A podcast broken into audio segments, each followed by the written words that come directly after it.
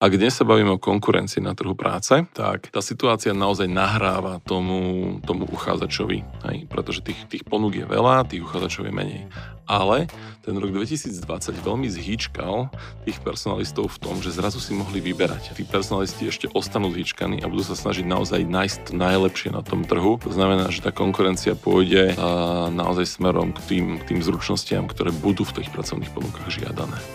Zdravím všetkých poslucháčov. Počúvate podcast Profesia v praxi. Ja som Nikola Richterová a dnes sa budeme rozprávať o nových rekordoch na trhu práce v roku 2021. Vzhľadom na fakt, že na našom trhu sledujeme aktuálne nové a zaujímavé zmeny ako na pase, rozhodli sme sa, že vytvoríme pravidelnú rubriku a teda raz za mesiac si rozoberieme nejakú novinku či zaujímavosť z trhu práce, ktorú teda aktuálne riešime aj u nás v profesii. E, do týchto špeciálnych podcastov si zavolám vždy svojho kolegu, s ktorým sa na to pozrieme našimi očami. Dnes to bude o aktuálnej situácii na trhu práce, ktorá sa v polovici roka 2000 2021 môže zdať až prekvapujúco vynikajúca. A budem sa rozprávať o tejto téme s marketingovým riaditeľom profesie Martinom Menšikom. Maťo, ahoj. Ahoj Nikol, ďakujem za pozvanie. Tak Maťo, poďme takto na začiatok eh, povedať, že koľko si ty v profesii vlastne? To je veľmi dobrá otázka, som musel chvíľučku porozmýšľať. A mne to vychádza, že som v profesii od roku 2008, teda počas tej prvej veľkej krízy, ktorá prišla. A ja si dokážem spomenúť dve veci z tohto obdobia. Prvá bola, že prvú prácu, ktorú som pre profesiu robil, bola analýza záujmu zamestnávateľov o študentov a absolventov vysokých škôl. To je naša povestná analýza, ktorú robíme každý rok teraz. A potom si pamätám na moment, kedy sme v januári v roku 2009 robili konferenciu Trh práce, ktorú robíme doteraz. A my sme vtedy boli šokovaní tým, že nezamestnanosť počas tej konferencie dosiahla 11%.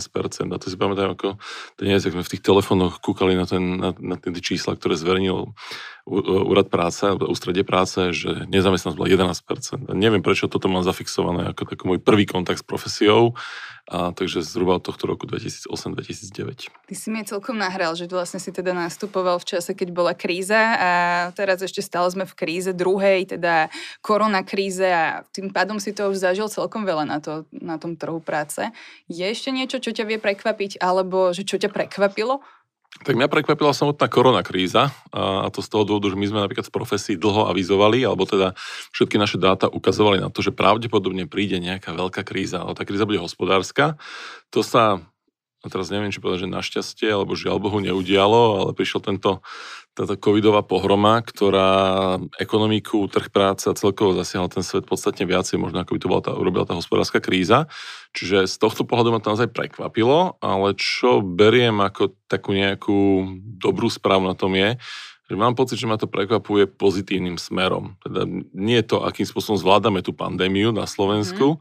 ale to, ako trh práce sa vysporiadal s tým, čo sa tu udialo. No, keď to porovnáme s tým rokom 2008-2009, keď tá nezamestnanosť vystrelila do, do extrémnych výšok a v podstate stúpala najbližšie 4 roky, tak dnes vidíme, že v podstate dostali sme sa na hranicu okolo 8% s nezamestnanosťou, čo je stále o 3% menej ako v tom období a prekvapuje ma pozitívne, že mnoho zamestnávateľov tých svojich zamestnancov neprepustilo počas tej krízy, ale čakalo a snažil sa ich zachrániť a v tom svojom pracovnom pomere. Čiže ja beriem naozaj, že vidím tam veľa veľmi pozitívnych signálov, ktoré vyslali aj firmy svojim zamestnancom počas tohto obdobia. No my sme už teda, ty si už teda aj načrtol, nezamestnanosť je 8% a Ideme sa rozprávať o tom rekorde. Teraz mm.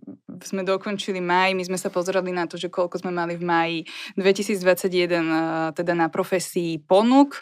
A to číslo bolo na 27 tisíc. A tam bolo vlastne veľmi zaujímavé to, že keď sme aj porovnávali ten maj s predošlými mesiacmi, profesia má 24 rokov, tak to bol najúspešnejší mesiac, najviac pracovných ponúk. V podstate by sme si mohli povedať, že naozaj až prekvapujúco výborná situácia, jak som už rozprávala, lebo no spomeňme si, že čo bolo pred rokom, bol ešte teda, keď nemaj, ešte apríl 2020 a my sme vydovali 8600 pracovných ponúk. No a teraz akože už rozprávam asi dosť dlho, ale teda Rozprávali sme, že taký ten najlepší rok na trhu práce bol rok 2017 mm. a teraz tu máme teda nový rekord. Dá sa povedať, že ide, je to spôsobené teda najmä tým, že zamestnávateľia hľadajú pracovnú silu, ktorú predtým vyhodili, že toto je ten dôvod, alebo naozaj vidíme dôvod, že zamestnávateľia vytvárajú aj nové pracovné miesta. Čo si ty myslíš? Tých dôvodov je viacero. Prvý signál, áno, spomenul si to, že zamestnávateľe hľadajú ľudí, ktorých um, prepustili v tom období. Tam vidíme naozaj ten segment horeky, hotely, reštaurácie, kaviarne, ktoré boli zatvorené a tie naozaj od tých zamestnancov prišli. Tie sa teraz po reštarte snažia tých zamestnancov nájsť znova a získať ich do tých, do, do tých svojich prevádzok. Ale ten signál je podľa mňa dobrý skôr v tom, že zamestnávateľi ako keby nabrali už konečne tú odvahu. Prestali sa báť inzerovať pracovné pozície. Mňa naozaj poteš, alebo to teší vnútorne, že našim klientom sa tak darí a tie pozície naozaj lámu rekordy v tomto momente, a pretože aj zamestnanci a teda uchádzači o prácu si konečne môžu opäť vyberať tú prácu. A tých dôvodov, kvôli ktorým sa to deje naozaj, teda jeden, jednak je ten reštart tej ekonomiky a potom tam funguje niečo, čo môže taká ako keby odložená spotreba. To znamená, že firmy, ktoré váhali počas uplynulého roku, tak vidia malé svetielko na konci tunela, že v tomto období medzi tými možno nejakou treťou vlnou pandémie dúfajme, že nepríde, ale už nabrali tú odvahu a tie pracovné miesta začali vytvárať. To je jeden rozmer a druhý rozmer je, že zamestnanci, ktorí počas tej pandémie zvýšili svoju lojalitu, tým pádom tú výpoveď nedali. A z našich prieskumov, ktoré sme robili v oktobri minulého roku, to vyplýva celkom presne, že 90% zamestnancov alebo ľudí v tom prieskume povedalo, že nebol dobrý čas na zmenu práce, tak dnes už tí, ktorí boli nespokojní, tak začali hľadať si inú prácu a tým firmám začínajú tí zamestnanci chýbať. Uh-huh. A teraz, kebyže presne to počúva nejaký človek, ktorý je nespokojný a si teraz povedal, že nechcem vôbec nikoho navádzať na to, aby zmenil prácu, ale tým, že je niekto nespokojný a už možno, že nejaký ten dlhý čas čaká, ty by si povedal, že je teraz vhodná chvíľa na to, aby zmenili prácu? Ja si myslím, že tá chvíľa je podstatne vhodnejšia, ako bola takto pred rokom. A to jednak z toho dôvodu, že máme podstatne vyšší počet pracovných ponúk. A to znamená, že ľudia si môžu viac vyberať. Máme lepšie pokrytie práce v regiónoch. To znamená, že ľudia opäť naozaj vedia nájsť tú prácu aj v blízkosti miesta, kde pracujú, a pardon, kde bývajú. A tým pádom by som si dovolil tvrdiť, že ak je niekto v práci nespokojný, tak nech si zoberie takú papier a na jednu stranu toho papiera si napíše 10 vecí, ktoré ho v tej práci súčasnej nebavia, na druhú stranu toho papiera 10 vecí, ktoré ho v, tom čase, v tej práci bavia. A nech si odstupuje čas, za ktorý napísal ktorú z týchto vecí, to znamená, že či už tých pozitív alebo tých negatív. A pokiaľ rýchlejšie napísal tých 10 negatív, tak nech prvú vec, ktorú urobí, je otvoriť si profesiu a pozrie si ponuky práce. Druhú, nech si opráši svoj životopis na profesii a tretí, nech si nastaví agenta, že keby náhodou sa objavila pracovná ponuka, ktorá by ho zaujala, tak aby mohol okamžite zareagovať. A to, že či tá, ten čas je vhodný alebo nie je vhodný, sa naozaj ukáže skôr v tej druhej polovici roku. Teraz do leta a myslím, že do septembra ešte tých pracovných ponúk bude pribúdať, takže ten čas bude veľmi vhodný na zmenu práce. Poďme sa pozrieť ale na to, že uh, teda aké odvetvia to aktuálne ťahajú. Hmm Povieš ty, či mám nač- začať ja? Mm, môžeme, ale vieš ich ty takisto dobre ako ja, takže kľudne povedz ty. No mňa zaujala výroba. Mm-hmm. Ako výroba je naozaj ďalšie odvetvie, ktoré, uh, kde vidíme rekordný počet pracovných ponúk, možno, že nie za históriu, ale za posledných 5 rokov určite. Zaujímavosťou je, že aktuálne teda vidíme vyš, vyšší počet pracovných ponúk mimo Bratislavského kraja v tomto sektore. Uh, myslí si, že môže sa tu stať aj taká vec, že zamestnávateľia zase začnú možno, že trošku vyzývať vládu, aby, aby im uvoľnili možno, že zase zamestnávanie ľudí z tretich krajín, že dostaneme sa aj k takýmto témam, aká táto téma bola práve aktuálna v roku 2017. Na to odpovedať neviem, ale je to veľmi pravdepodobné, pretože ten slovenský trh práce sa vyčerpá a ehm, ten problém, ktorý sme mali v roku 2017, tak naozaj v tom roku 2020 sa zázračne stratil a na pracovnú ponuku reagovalo dvojnásobný počet uchádzačov, alebo to možno až trojnásobný počet uchádzačov v priemere, ako tomu bolo rok alebo dva roky, dva roky dozadu. Um, takže neviem na to odpovedať, že či tí zamestnávateľe budú tlačiť. Je veľká pravdepodobnosť, že áno, že budú. Myslím si, že ešte stále sa niekde vyplňa tak ten register nedostatkových profesí, ktorý tu bol práve z dôvodu toho dovozu tých zahraničných pracovníkov. A mňa tá výroba neprekvapila, pretože sa v posledných vlastne štyroch mesiacoch ohlásili uh, veľké investície, uh, či už to bol bratislavský Volkswagen, alebo to bol Jaguar Landové s novými modelmi. Um, ten automobilový priemysel je tak veľký zamestnávateľ na Slovensku, bavíme sa o zhruba 300 tisíc ľuďoch, ktorí pracujú v automobilovom priemysle aj v jeho, v jeho subdodávateľoch, že každá takáto pozitívna zmena musí naštartovať ten, ten segment. Takže tá výroba pre mňa nie je prekvapením, a bolo to možné sleduť už dávno predtým, keď napríklad oceliari, či už to je to VSŽ Košice, pardon, US Steel Košice, alebo železiarne Podbrezová hlásili, že idú na plný, na plný stav výroby. A toto sú presne tie signály, ktoré dávajú tomu tej ekonomike taký ten rázny impuls, že už by mohlo byť lepšie. No. Takže jedna je výroba, potom tu máme tých ITčkárov, ktorý... som sa chcela dostať, presne. Tak som ti skočil do, do myšlienky. Nie, to je výborné. A, máme tu tých ITčkárov, po ktorých od roku 2020 ten dopyt neustále stúpa. A tam napríklad si myslím, že už dnes vidíme v profesii, že klienti aj nás oslovujú na to, aby sme im našli ľudí v zahraničí cez zahraničnú inzerciu v našich partnerských portáloch pretože tých programátorov už na Slovensku proste nie. My sme na to aj upozorňovali aj vďaka tlačovým správam, ktoré si vydávala, že vlastne ten, ten čas, ktorý sa, ten čas, ktorý je potrebný na nájdenie IT na Slovensku, tak sa naozaj predlžuje a do budúcna kto bude vedieť programovať, tak bude mať veľkú konkurenčnú výhodu na trhu práce. Toto je zaujímavé presne na tých informačných technológiách, že vlastne to bol prvý rekord, čo sme oznamovali v roku 2021, že v podstate bol marec, vtedy ešte boli celkom opatrenia. My sme informovali o tom, že je tu sektor, ktorý nie, že zažil nejaký prepad, ale zažíva najvyšší počet mm-hmm. pracovných ponúk v histórii. No a práve to spôsobila práve aj tá korona, lebo práca na diálku je online predaj, jednoducho naozaj vidíme, že ten dopyt po ITčkaroch ide hore. Myslí si, teda v prvom štvrť roku 2021 sa IT dokonca dostalo na prvé miesto v počtoch pracovných ponúk. Teraz už je tam obchoda výroba, ale IT sa stále drží na treťom mieste, tým pádom ako keby stúpa v tom rebríčku. V roku 2018 bol na piatom mieste, teraz je na treťom. Myslí si, že v nasledujúcich mesiacoch naozaj môžeme očakávať, že nám to IT sa dostane už stabilne na to prvé miesto? Ja si myslím, že nie. Ja si myslím, že IT už je ako keby z pohľadu toho dopytu nasýtené. To znamená, že už tie firmy nemajú veľmi kde naberať a plne si to aj uvedomujú, že narazili na ten svoj strop. A, ale čo je zaujímavé pri týchto pozíciách je, že tie, tra, tra, tie tradičné odvetvia ako IT, výroba um, alebo teraz potvorenie ekonomiky aj tá horeka uh, naberali veľa, ale my napríklad sledujeme aj najvyšší počet uh, pracovných ponúk zo škôl, z učiteľov, proste historicky. To aj tie školy um, tie školy zistili, že potrebujú tých ľudí, pretože vypadli tí ľudia. No, že tá, tá pandémia a celé to obdobie, tá neistota, celý ten rok odučený proste z domu spôsobil veľkú mieru frustrácie aj v radoch učiteľov, ktorí dávali, ktorí dávali výpovede.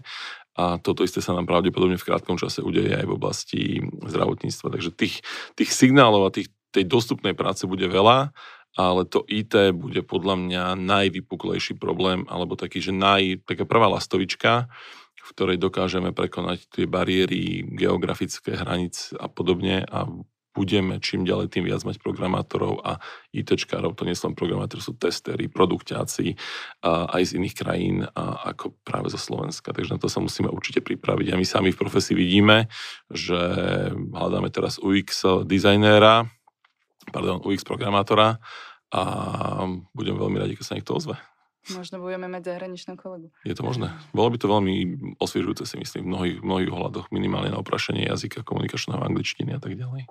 Dobre, čo sa týka IT, tak uh, to je vlastne také odvetvie, že tam by ľudia aj chceli pracovať, mm-hmm. chceli by zarábať také platy, ale jednoducho nevedia to nejako, máme tu aj takú tú stigmu, že technika je náročná, ťažko sa to učí, tak uh-huh. aj s týmto celkom bojujeme, ale čo to školstvo? My máme vlastne pedagogických absolventov, my máme analýzy v profesii a vidíme, že na prvom mieste u nich v záujme sú teda administratívne pozície. Oni sa dokonca radšej hlásia na pozíciu recepčný, recepčná do cestovného ruchu, ako, ako sú tie učiteľské pozície. Čo si ty napríklad, toto by ma tak zaujímalo, že že čo si ty osobne o tom myslíš, čo by pomohlo? My sme už teraz komunikovali aj to, že, hmm. že nevie sa možno, že 8 týždňov dovolenky majú učitelia. Že... Ja by som možno tiež mal rád 8 týždňov dovolenky, ale ja sám som skončený pedagóg, takže ja mám skončenú technológiu vzdelávania na pedagogickej fakulte a čo by pomohlo, sú tam dve podľa mňa veci, ktoré pomohli tomu školstvu. Toto zvýšenie tej spoločenskej prestíže, povolenie učiteľ, aby proste učiteľ nebolo niečo, čo je zatratené, pretože ja si vždy hovorím, že ak je človek, ktorý dokáže 45 minút presvedčiť triedu 8 alebo druhákov na strednej škole o tom, že majú robiť niečo majú s ním nejakým spôsobom spolupracovať, tak dokáže presvedčiť hoci, čo, hoci koho o hocičom a bol by s ňou dobrý team leader, bol by s ňou dobrý manažer aj v komerčnej sfére, pretože dokáže naozaj mať tie, mať, mať tie zručnosti. A problémom toho školstva je hlavne fakt, že nám veľmi veľa študentov a absolvent, pardon, študentov, absolventov končí mimo odboru, ktorý vyštudovali. To znamená, že ten nesúlad vyštudovanej praxe a s tým, čomu sa venujú, je veľmi veľký. A Slovensko má také jedno nelichotivé prvenstvo. My máme najväčší počet vysokoškolákov, ktorí vykonávajú stredoškolské pracovné pozície.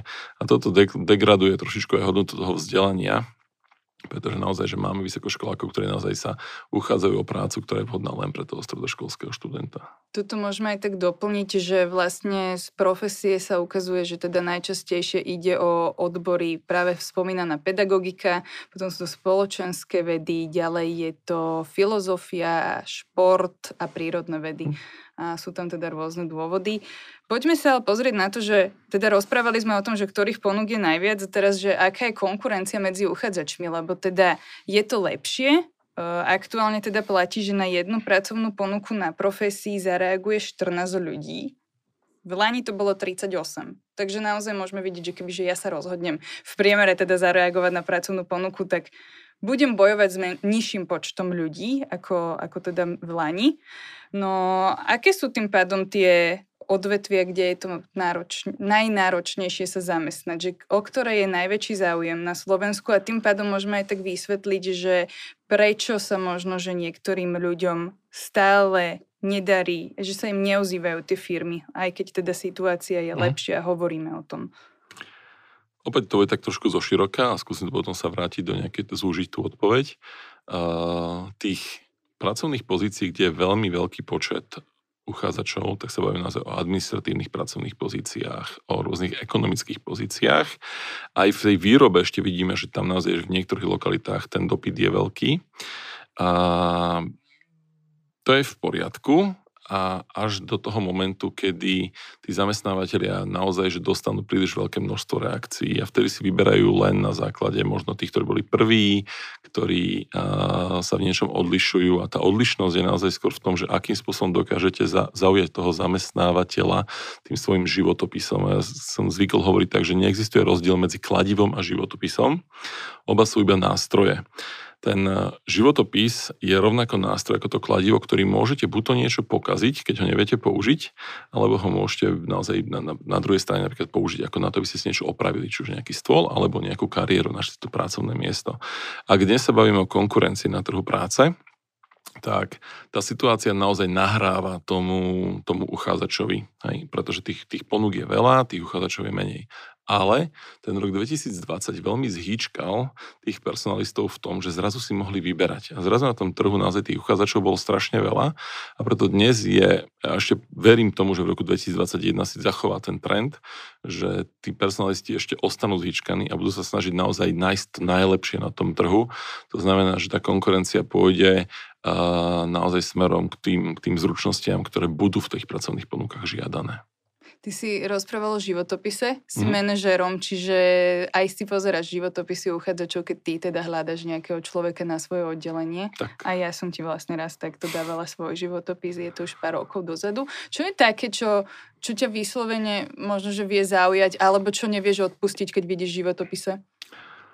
Ja neviem odpustiť gramatické chyby, neviem prečo. To ma akože dokáže úplne, že keď už človek nedá bacha na to, aspoň v takomto dôležitom dokumente, aby nespravil tú chybu, alebo ak to má akože systematicky napísané, že chápem, že to môže byť žart. A mňa prekvapivo zaujímajú možno koničky, ktoré sú napísané nejakým netradičným spôsobom, pretože sama vieš, sa pýtam rôzne iné otázky na pohovoroch a idem aj po tých, po tých um, zručnostiach, ktoré ten človek má, to znamená najmä schopnosť pracovať pod stresom. A dnes som tak rozmýšľal nad tým, že aj v kontexte tých otázok, ktoré si mi mm, dala, že že čo by ma nezaujalo a viem, že by ma zaujala túžba učiť sa toho človeka, a pretože to poznanie aj v tej oblasti, v ktorej pôsobíme, marketing je, sa vyvíja strašne rýchlo. Hej. Čiže tá túžba učiť sa a možno, že ochota priznať si, že nie všetko viem, je strašne dôležitá v tej pokore, takej tej pracovnej pokore. Potom by ma v tom životopise zaujala, alebo by som sa určite pýtal na otázky typu schopnosť riešiť problém, pretože v marketingu tých problémov vie vzniknúť veľmi veľa, keďže veľa vecí sa rieši naozaj rýchlo a musíme reagovať pomerne prúžne. A potom by to bol taký ten strategicko-analytické myslenie, keďže dnešný marketing už nie je až tak veľmi možno o kreativite, ale naozaj veľmi o meraní, o meraní analytike a tak ďalej, tak ďalej. Takže toto by boli asi veci, ktoré by som v tom životopise hľadal. A potom by som hľadal takú tú chémiu medzi ľudskú, pretože aj náš tým je veľmi špecifický, keby sme to zobrali a, a ale tá špecifickosť robí veľmi unikátnym, takže ja si myslím, že je to OK. Práve marketing je vlastne uh, najobľúbenejšie odvetvie tých uh, mladších uchádzačov. To mm-hmm. znamená, že teraz poďme sa pozrieť na absolventov.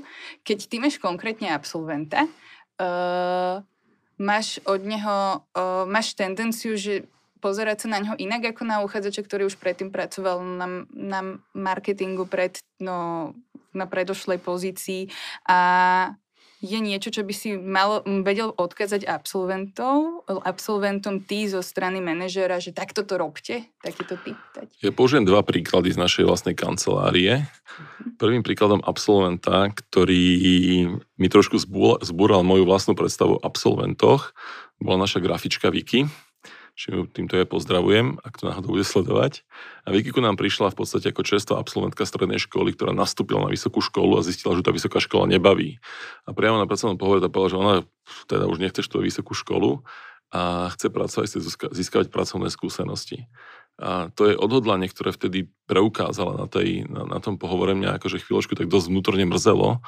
Som si myslel, že je škoda, aby tú vysokú školu, školu neurobila, ale a na druhej strane je lepšie, keď nerobíš niečo, čo ťa nebaví a robíš to, čo ťa baví. Takže Vikina bola presne ten človek, ktorý ma presvedčil svojimi, svojimi, um, svojim talentom a svojím takým tým driveom, že chce robiť niečo, o čom je presvedčená, že to bude robiť dobre. To je prvý príklad.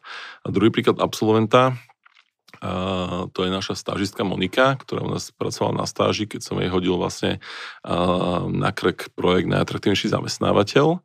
A to je študentka, ktorá študovala vysokú školu vo Veľkej Británii, marketing, vrátila sa na Slovensko, našla si proste um, stáž, najprv v banke, potom v profesii a dnes v podstate patrí do týmu marketingu, aj keď stále študuje ešte, ale na nej napríklad zaujalo to, že na marketing sa pozerala úplne inou optikou, ako som kedykoľvek uvažoval a nikdy som ne, nebol predtým, som ani len v hlave neriešil otázku, že ako sa robí globálny marketing pre korejský pop. Takže napríklad to bola pre mňa taký, že OK, toto je úplne iný spôsob uvažovania, ako som to teraz stretol. A pre mňa tí absolventi sú naozaj dôležití, alebo ten, ten signál voči absolventom je, že urobte niečo naviac proti svojim spolužiakom. Vy aj dnes v tej škole, ako ste, alebo keď, keby, ak, ak, ak by ste v tej škole boli, tak vy sa hráte na to, že ste kamaráti. Hej, proste, ale prídete na trh práce a Janko pripraví o prácu Martina, Martin Ferrantiška a Franček ostane doma, lebo proste si tú prácu nenájde.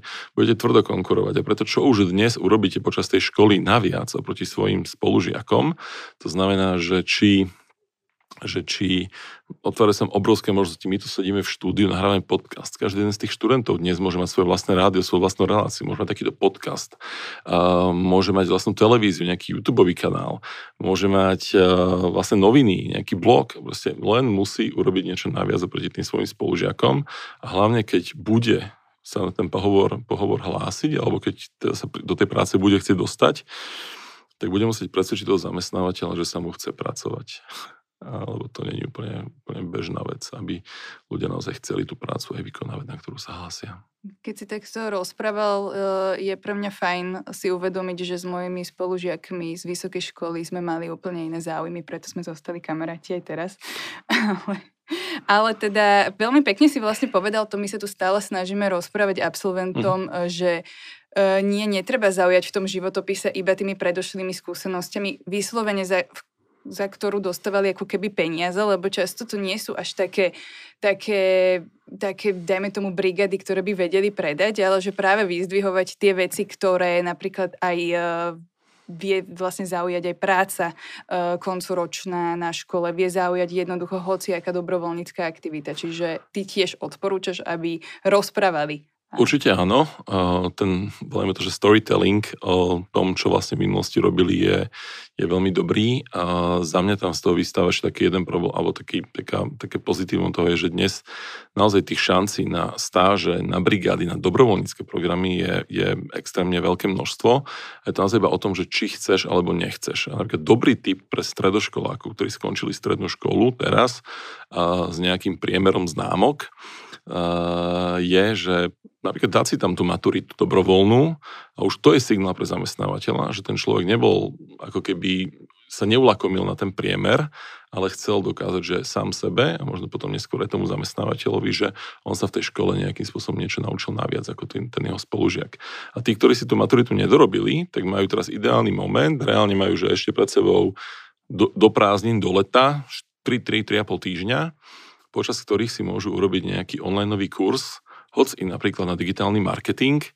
A to je presne ten dobre investovaný čas, ktorý je o mnoho lepšie investovaný, ako stráviť ho v nejakom, na, nejaké, na, nejakej, na nejakom kúpalisku opalovaním sa. Proste, lebo je to zručnosť, ktorú získa v čase, kedy práve tí ostatní už na tom kúpalisku. Treba povedať, že vlastne aj korona zvýšila ten, tú ponuku online kurzov a tiež treba povedať aj to, že čo sa týka napríklad terajších absolventov alebo aj študentov, ktorí si hľadajú brigadu, tak práve v roku 2021 vidíme viac ponúk, ako bolo v roku 2020. Vidíš to aj ty, že uh, tí absolventi, ktorí prídu uh, na trh práce v roku 2021 sa majú lepšie ako tí predošli? Budú to mať o niečo ľahšie, ako to mali tí v roku 2020.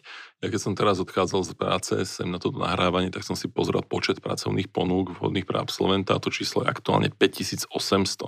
Čož ak sa neplatí, tak bude opäť veľmi blízko nejakého rekordu, ktorý sme mali.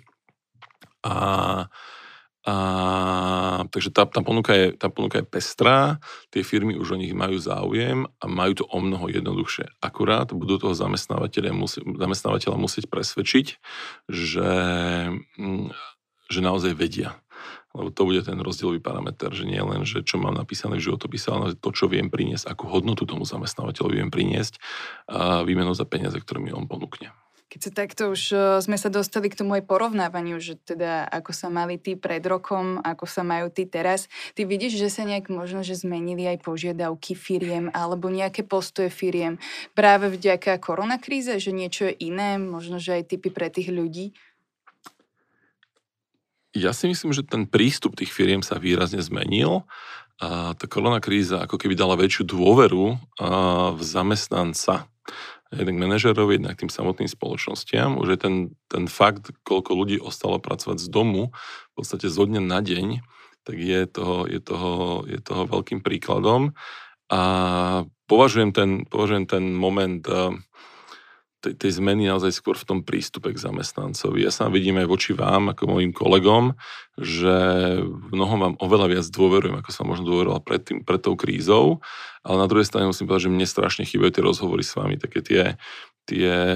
Také ako teraz, hej? Mm, napríklad takéto, lebo rozhovor vždy viac podnieťuje nejaký, nejaký, ne, nejaké myšlienky a niečo, proste ne, ne, nejaký problém solving, vyriešiť nejaký problém. Čiže uh, mne to chýba, mi chýba tá neformálna atmosféra v toho ofisu, ktorú sme mali. Čiže uh, tí zamestnávateľia zmenili kompletný onboarding, zmenili benefity, zmenili všetko možné ale myslím si, že ešte stále, to som už povedal predtým, sú zhyčkaní tým rokom 2020 keď naozaj si mohli vyberať tých ľudí a že stále podľa mňa v tomto momente idú po kvalite. Takto na záver, čo ešte otázka, že keď si zoberieme práve tú koronakrízu a tie zmeny všetky, ktoré nastali, máš aj ty nejaké svoje osobné zmeny, ale teraz možno, že ani nie to, že ako vnímaš kolegov, ako vnímaš celkovo tú prácu, ale skôr, že či vnímaš možno, že nejakú potrebu inej zručnosti alebo nových zručností na trhu práce, alebo ty ako možno, že lepšie ešte z tvojho pohľadu marketingového riaditeľa? Ja si myslím, že tá zmena, ktorú vnímam ako najmarkantnejšiu, tak je v tej schopnosti ľudí adaptovať sa na novú prácu. Na ten nový, nemám to slovo, ten nový normál, kde naozaj tí, ktorí si nájdu tú, tú, tú svoj vlastný spôsob fungovania, že, im, že to, to, ako im to bude vyhovovať, tak tí budú mať v budúcnosti velikánsku šancu na to, aby, aby boli v, možno v práci podstatne spokojnejší, ako boli, boli predtým. A ten nový normál pre mňa osobne bude aj v tom, že začnem uvažať nad tým, že um, nad prácou ako takou, že to, že ju môžeme vykonávať odkiaľ chceme, to už beriem ako fakt. Ale verím, že v krátkom čase dospojeme aj do momentu, že budeme môcť tú prácu vykonávať v čase, kedy chceme. To znamená, že tí, ktorí sú noční, no, nočné typy, tak to budú môcť robiť v noci, tí, ktorí sú denné typy, skoro vstávať nemajú problém, tak tí to budú môcť robiť cez deň. A že celé to bude možno viac o tých zručnostiach toho človeka, ktoré bude ale schopný uplatniť úplne inak, ako ich používal doteraz. To znamená, že či už napríklad ten problém, schopnosť riešiť problémy, tak sa podľa pretaví na úplne iný typ um, riešenia problémov, ako to bolo doteraz. Super, Maťo, ďakujem ti teda za všetky poznatky, ktoré si nám priniesol. Ja som aj rozmýšľala, že sa s tebou úplne rozlúčim, ale je možno, že sa tu ešte budeme počuť. Čiže... Ja možno sa vidíme zajtra v kancelárii, ale... Alebo aj nie. Alebo aj nie, keďže je to doba taká, aká je, takže aj budem rád, ak nájdem ešte cestu, budem rád, ak nám ľudia dajú follow na tento podcast, lebo si, Dobre, myslím, že, že, si myslím, že prináša veľa zaujímavých tém. A a tak, ďakujem za pozvanie. Ďakujeme ešte raz za to, že si si našiel čas a s našimi poslucháčmi na budúce. Majte sa.